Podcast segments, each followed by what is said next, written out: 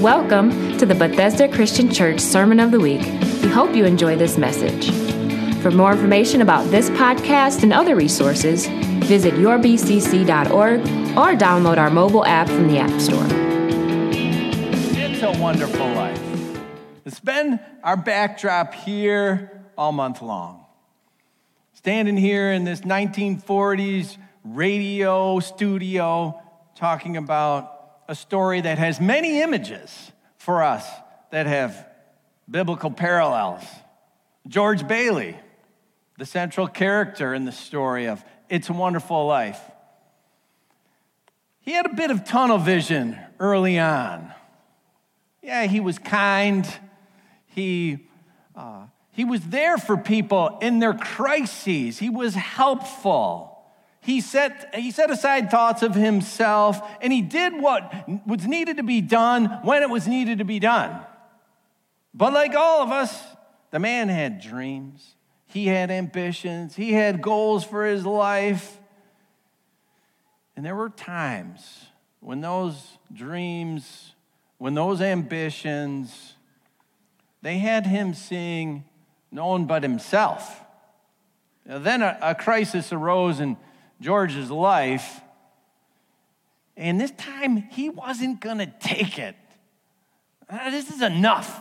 You know, George was on the brink, and he wasn't going to sacrifice himself this time. The situation looked bleak. It appeared his business was going to fail. There was a discrepancy in the books. He was out 8,000 bucks. And you know, that doesn't seem like much, but in today's dollars, that was nearly $100,000. So, what was he facing? Well, he was facing bankruptcy and scandal. He was likely to be arrested for a crime he didn't even commit. He was sure to face prison time. The whole city would be talking about him, of course. His name would be in all the papers, telling the whole sordid tale. And what would this mean for his family? For his family, there would be shame, poverty. His kids would face ridicule. His wife, everyone would be talking about her behind her back. His archenemy, if you were here last week, we saw his archenemy, Mr. Potter. The, the picture of evil in the whole story. He laughed in George's face and he said, George, you're worth more dead than alive. Now, what's the guy going to do? His mind raced. He was consumed with uh, despondency. And what was his thought? What was he going to do at a time like this?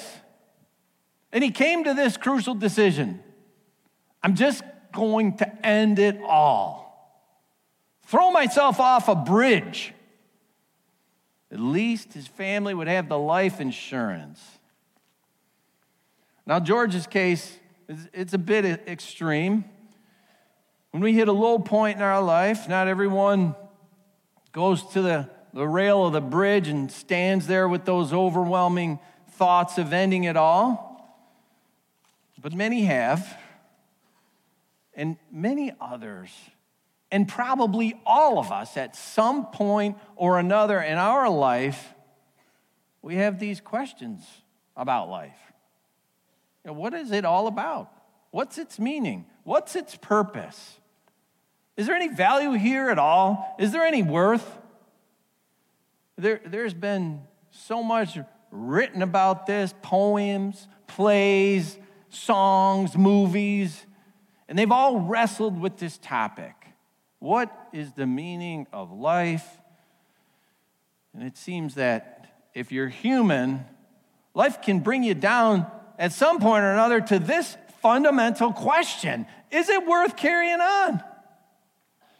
And there's great biblical characters that offer us examples. They've been at this point, they've been to this place where they question Elijah is a, uh, an example. This guy was a great prophet. Ah, he faced many challenges, many more than a guy like George Bailey. This guy confronted all kinds of things things that were strange, weird, bizarre, trials, tribulations, but he took them on, he confronted them. And what he faced, none of us would want. We probably wouldn't even wish it on our enemies. But Elijah was an overcomer. He overcame all of those challenges until one point, one day, there was the crisis. The queen of Israel, she threatened his life. And she said to Elijah, Before today's over, this is it. I'm, you're going down. You will be dead before the day is over. Elijah had faced all kinds of things, but for whatever reason, this pushed him to that brink. His life had been threatened by Queen Jezebel, and that was it. So he ran. He ran. He took off to the wilderness. He found a bush. He parked himself under it. And he said, Enough is enough. And this was his prayer. He said to God, I have had enough, Lord. Take my life. Well, there's, there's the George Bailey story right there. King Solomon, he's another one who wondered, what is this all about? he sort of journaled the, the whole concept in the book of Ecclesiastes. And he documented this I hated life. All of it is meaningless. Nothing, nothing seems worthwhile. Then there's the, that man of sorrows. Job is his name. Job lost it all. Here's a guy that suffered deep, deep emotional pain because he lost his entire family, except for, except for that one, that wife, that wife of his who said, What did she say? Curse God and die. thankfully, God left her around, right? Yeah. You want to talk about emotional pain and suffering? That guy went through it. And then, of course, he had all kinds of physical pain, boils that he had to scratch with broken pottery. And where did Job end up?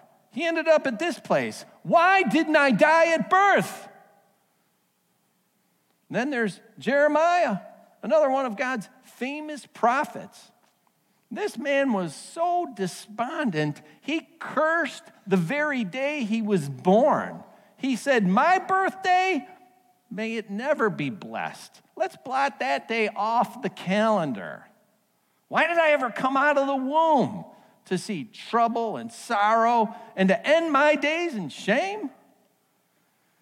And that's just a few. That's just a few examples from the Old Testament about the human condition and the human state of getting to that point. And then there's the New Testament. And there's examples there, and I'll give you one. The great Apostle Paul, he wrote about the trouble and the pain and the suffering he endured in the province of Asia with his young helper Timothy. And he wrote this We were under great pressure, far beyond our ability to endure, so that we despaired of life itself. And have you ever been there, despairing of life itself? When you're down, when you've come home and you just don't know what to do anymore, you don't know what to think anymore. That day has taken you deeper and deeper into a pit. And so you just throw yourself on the sofa, you curl up, and you, you put your face into the back, and you just close your eyes and you wish everything would go away. Everything. Even life itself. I'm done. I am done. When you're at one of those times, remember, you're in good company. The greatest apostle of the New Testament had at times despaired of life itself. And of course, those Old Testament standouts, those great characters of the Old Testament, even the fictional George Bailey, he's not that far from reality. Whatever. you say, Whatever. Really? Really? Seriously? That's what you're thinking. All those biblical characters, well, they had a direct connection to God, didn't they? Sure, Elijah, he wanted to end it all. But what happened to him? Oh, yeah, God came and talked to him. God showed him earthquakes, and God showed him big fire, and God, you know, blew, blew wind, and then God spoke to him in that still, quiet voice. And Job, yeah, yeah, you give me the example of Job who lost it all, but he was restored. Job was restored with, with more than he ever had in the first place. Oh, and Solomon, yeah, great. Give me that example, right? Solomon, with all his uh, uh riches, despite his complaints, he never lacked a thing. He always had his riches and his kingdom, and, and, and he had a great time of peace and building. Oh, you want to talk about Jeremiah? Sure, yeah. Well, he was rescued. I know that story. He lived, he lived a long life. And now you're going to tell me about this fictional guy, George Bailey? Oh, it's his story? God dispatched an angel. Oh, he had an angel come and help him out. So don't talk to me about those characters, you might be saying. When I'm overwhelmed, when my heart is full of pain, and, and, and I'm overwhelmed with sadness. It's unpreventable, it's untreatable. These words that you give me from the Bible, they are meaningless. God's not talking to me directly. I got no earthquakes. I got no wind. I got no fire coming before me. What do I have? Who do I have when all I want to do is just give up? I got no angel. I got nobody. Let's talk about who you have. Let's talk a little bit about Christmas. The coming of Jesus. We've got no visible angel standing here next to us talking to us. That's right. We got no visible signs. You know, the earth isn't trembling. A, we've got no fire in front of us. We've got no howling wind. But we have Jesus. We have Jesus. He is the giver of life. And life, that is the reason that Jesus came to this earth. Consider this Jesus, on one occasion, he was talking to the religious leaders of his day, and he declared to them his purpose for being here. He used an illustration something everyone at that time was familiar with sheep and shepherd. There's a flock, there's a shepherd that takes care of that flock. And he used this illustration and he said this. This is John chapter 10, verses 10 and 11. He said, The thief comes only to steal and kill and destroy. I have come that they, meaning the sheep of the flock, I have come that they may have life and have it to the full. I am the good shepherd. The good shepherd lays down his life for the sheep. And another time, to these same leaders, Jesus said this. This is John chapter 5 and verse 24. Truly, I say to you, he who hears my words and believes on him who sent me has everlasting life and shall not come into damnate and shall not come into damnation, but is escaped from death to life. Now, when you're at the brink, when you're standing on the edge, and you're at the end of your rope, and you're believing Life is worthless. There is nothing to look forward to. There's no reason for me to be here. Don't believe that lie. Do not believe the lie of the thief who would like you to believe that your life really has no value. And he would gladly steal your life because he's come to kill and destroy. Remember the words of Jesus I have come. He's come to this earth for what? Why? That they may have life and have it to the full. They being the sheep of his flock. Jesus invites you to come into that flock. Jesus invites you to be part of his kingdom so that life takes on new meaning, so that life takes on new purpose in the here and the now, like we see with this fictional guy, George Bailey, when he's crying out to God, I want to live again. I want to live. And suddenly things change for him. And he sees the world in a completely new way. You can have that life, and you can have life to the full now. No way, no way, you say. No, I believe in Jesus. That's fine but you just don't get it. My family is constantly trying my patience. I can't seem to keep a job. I'm behind on my bills. They're threatening to shut off the power. I haven't paid the water bill in months. I don't even know if I'll be able to keep the house warm this, this winter. It's so disheartening. I've got hopes and I've got dreams, but I'm in, I'm in constant pain or I'm all alone. You might say some of these things or even others. And then, where is this life? Where is this life to the full? Well, have you've been here on Wednesdays or Tuesdays over the last few months? You know, we just finished the book of James. You might be thinking, well, didn't that James guy write about pain and suffering and trials and tribulations? Isn't that what life's all about? And how is that even life to the full? Yeah, sure, absolutely. He did. He wrote about the reality of pain and suffering, trials and tribulations.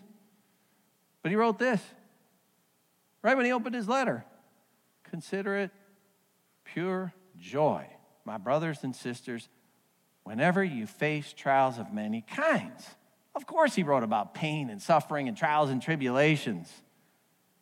He wrote it for a purpose. He wrote it so that we could learn to lean on Jesus, so that we could discover that God gives generously when we ask for help. He wrote it so that we could learn that if we desire to be closer to God, He'll be closer to us.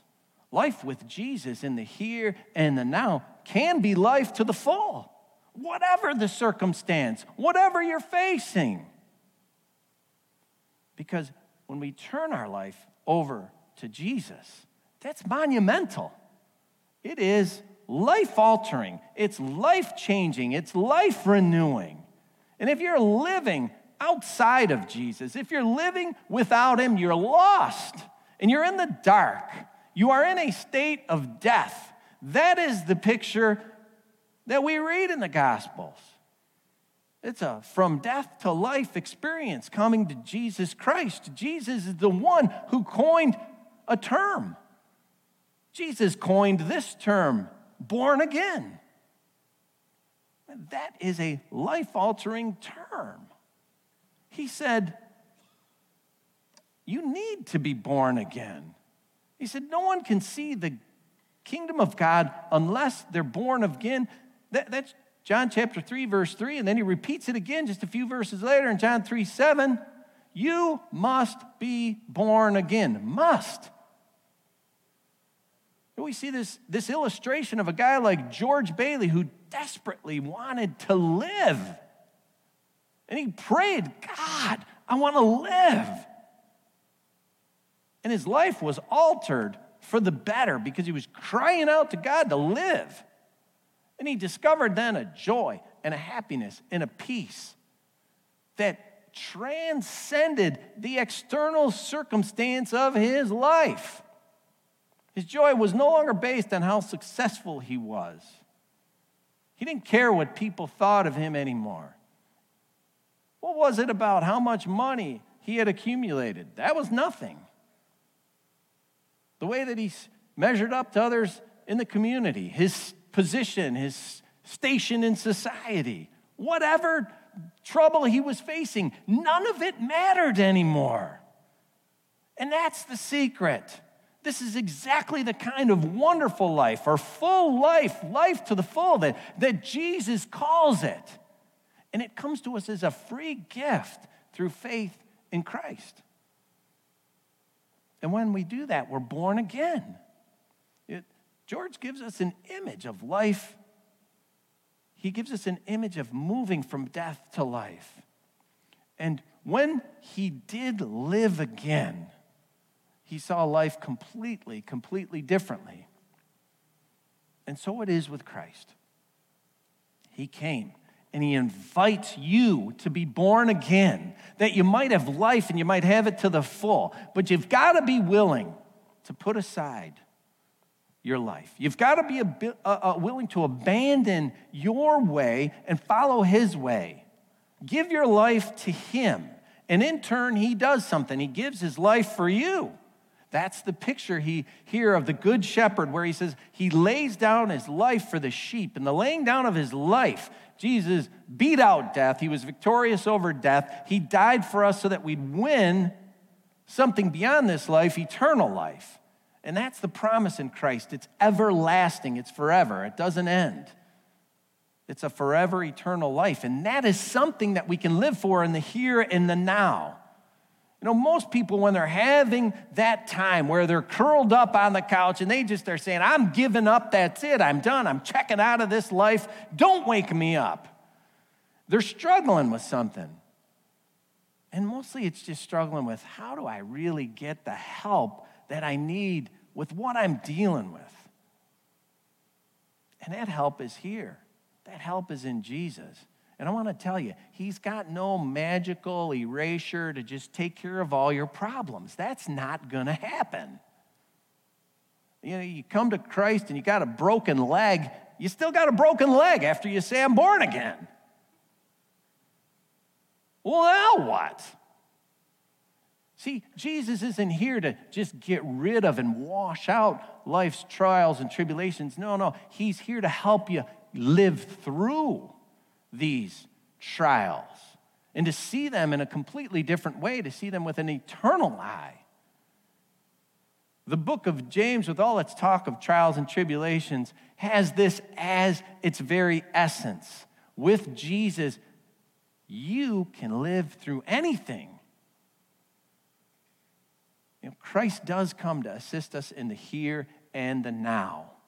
But remember also, what I read from John chapter 5. Truly, I say to you, he who hears my words and believes on him who sent me has everlasting life and shall not come into damnation, but is escaped from death to life. See, Jesus can give us life to the full now and life everlasting. That's a future, eternal, everlasting because of Jesus. And that is something that can motivate daily living, regardless of what we're going through. Jesus in everlasting life is why Paul could write things like this to the Philippian church. I want to know Christ, yes, to know the power of his resurrection. The apostle went on to say, though, I haven't attained it, I haven't grasped it yet. No, no, I'm living this life and I'm going through all kinds of trouble. And of course, he had mentioned what he'd gone through in the province of Asia, despairing of life itself. But he said, I want to know Christ, yes, and the power of his resurrection, but I have not yet attained it in this life. But let me tell you, I'm living for it. And he looked forward to his eternity and he looked forward to everlasting life. And he went on and he wrote this to that church in Philippi. Philippians 3 12 to 14. He wrote, Not that I have already obtained all of this, meaning the resurrection and eternal life and living with Jesus in the eternal kingdom. Not that I have already uh, obtained all this or have already arrived at my goal, but I press on. And he's talking about this life. I press on in this life and I take hold of that for which Christ Jesus took hold of me. Brothers and sisters, I do not consider myself yet to have taken hold of it.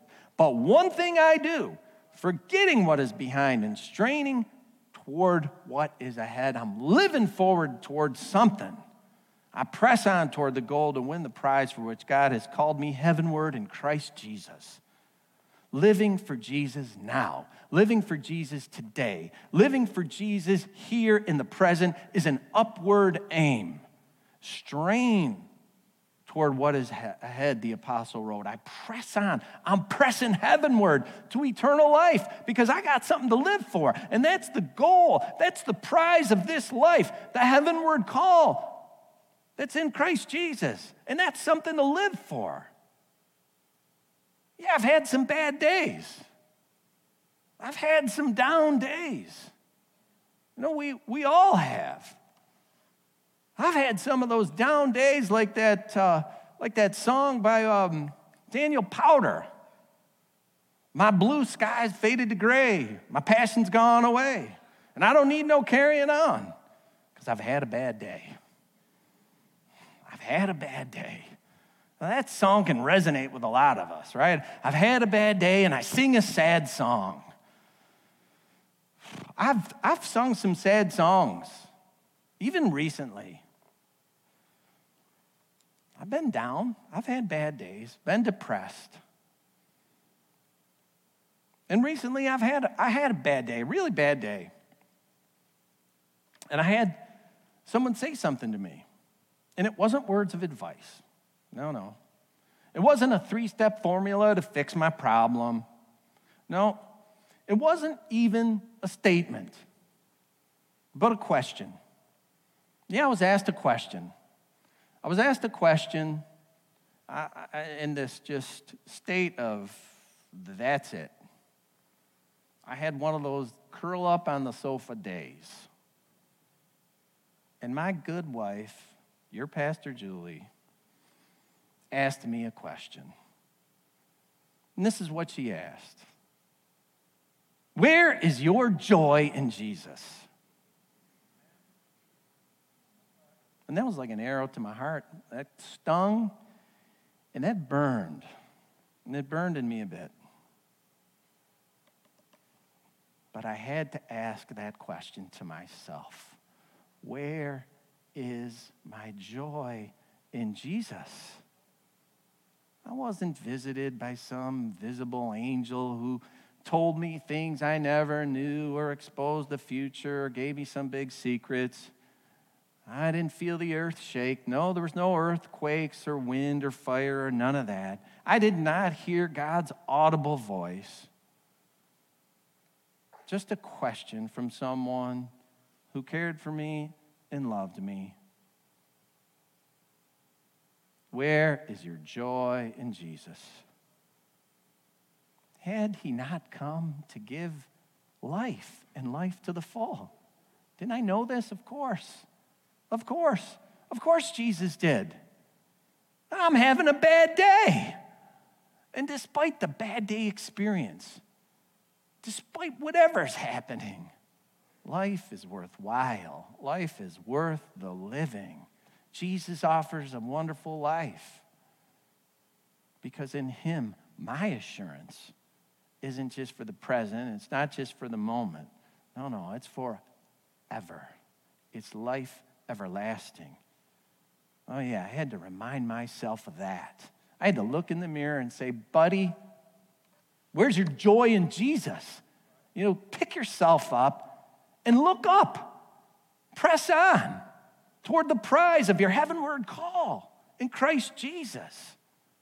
Why was I falling for the lie of the one who would want to steal, kill, and destroy?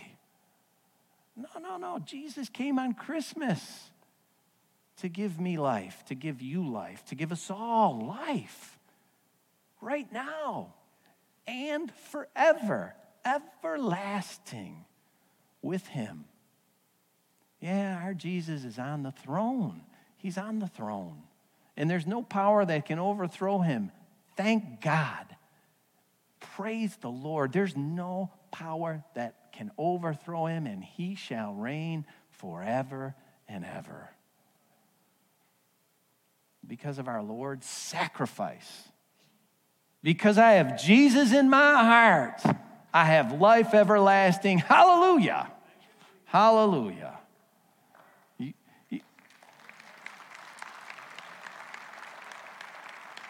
I don't know where you're at this morning, but you know it seems that this time of year, for whatever reason, Christmas, with all the families coming together, a great time to celebrate, is often a time where people find themselves in that pit. They find themselves lonely. They're having that day where they curl up and they just say, I'm going to give it all up. I'm all alone. You just don't get it. You're not. You're not. You know, in the here and now, Jesus can help you. And we can pray and we can ask for his help. And we've been doing that here for the whole month out at the uh, both ends of the lobby. We've set up these prayer stations, and we've had many put cards up. And there are some pretty compelling prayer needs on those tables. As a staff, we've made our way through during the week to pray over these needs, and we're going to keep doing it. And today, I invite you to take some time to pray. Ask the Lord to help you. Ask Him to renew that joy of Jesus inside you. Ask Him to, to take away the lie of the evil one who's come to steal, kill, and destroy and rob you of life to the full now. You can live life to the full now, even in the, even in the pain. You can live through it with Jesus. He'll help you, He'll carry you. And if you want to talk to him this morning, I invite you to these altars, and we have some who will come and pray with you. Or if you want to take the time on your way out at either end just to write your need down. And on Christmas Eve, we're going to just take some time to gather all those needs together and pray over them together in unity. As I've said, we've been doing it through the weeks, all, all the ministers here and those on staff. But we're going to take time so I encourage you to let the Lord know. Make your requests known unto Him. He'd want us to do that. This morning, as we sing and pray as we go, I invite you to stand to your feet. And as we sing this final song, if you want prayer, come on forward. Right here at these altars. Our God will meet you. Jesus has come to give you life and life to the full.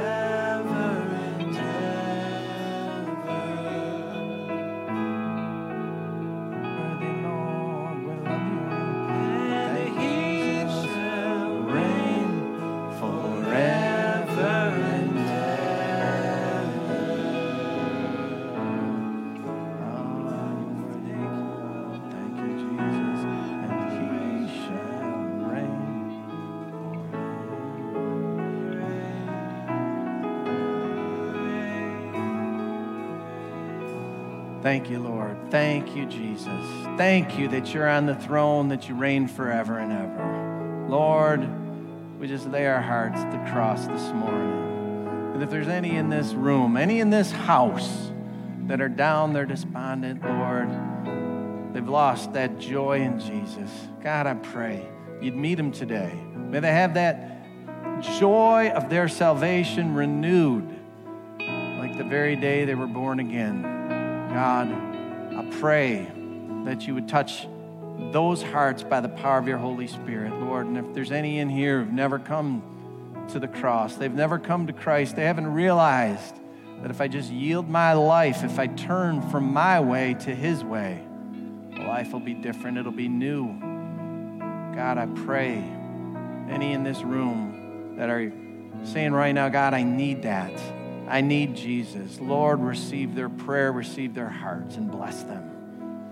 And God, thank you. Thank you, Lord, for those who've stepped forward, meet their need, God.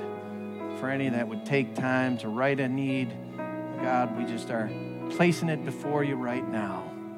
And bless your people as they go, God. May your hand be with them. May our, may your hand carry, Lord, into this week as we celebrate the birth of our Lord and our Savior Jesus Christ, Lord, may it just bring joy. May it bring joy that never ceases in our life. Thank you, thank you, thank you. Bless every single family represented here, God. Carry them, keep them until we return again to raise up your name and praise you. And Father God, we ask it all in the name of our precious Lord and Savior, Jesus Christ. Amen.